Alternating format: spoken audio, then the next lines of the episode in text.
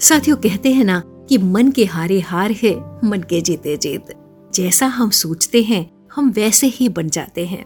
जैसी हमारी सोच ब्रह्मांड की ओर जाती है उसी का फल हमें मिलता है। हाय व्हाट्सएप जिंदगी।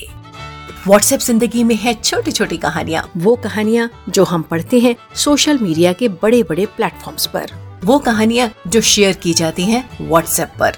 जिंदगी की बड़ी बड़ी सीख देती हैं छोटी छोटी कहानियाँ। मैं हूँ आपकी दोस्त सुखनंदन और आज की कहानी है सकारात्मक सोच। ऑपरेशन से दो घंटे पहले मरीज के कमरे में आकर नर्स वहां रखे फूलों को संवारने लगे।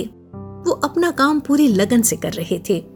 तभी उसने अचानक मरीज से पूछा, आपका ऑपरेशन कौन सा डॉक्टर कर रहा है? नर्स को देखे बिना मरीज ने अनमने लहजे से कहा, डॉक्टर जॉनसन। नर्स ने डॉक्टर का नाम सुना और आश्चर्य से अपना काम छोड़ते हुए मरीज के पास चली आई और पूछा, सर, क्या डॉक्टर जॉनसन ने वाकई आपके ऑपरेशन को स्वीकार किया है?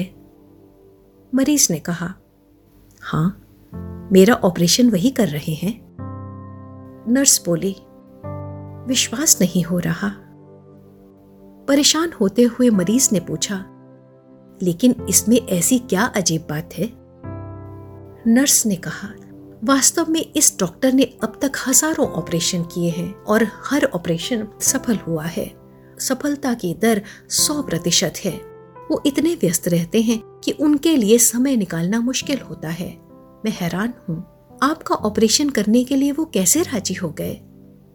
मरीज ने नर्स से कहा, फिर ये तो मेरी अच्छी किस्मत है कि वो मेरा ऑपरेशन कर रहे हैं। नर्स बोली, यकीन मानिए मेरी हैरत बरकरार है। दुनिया का सबसे अच्छा डॉक्टर आपका ऑपरेशन कर रहा है। इस बातचीत के बाद मरीज का ऑपरेशन सफल हुआ और मरीज हंस रहा था। कहानी यहीं खत्म हुई। मरीज के कमरे में आई महिला साधारण नर्स नहीं थी।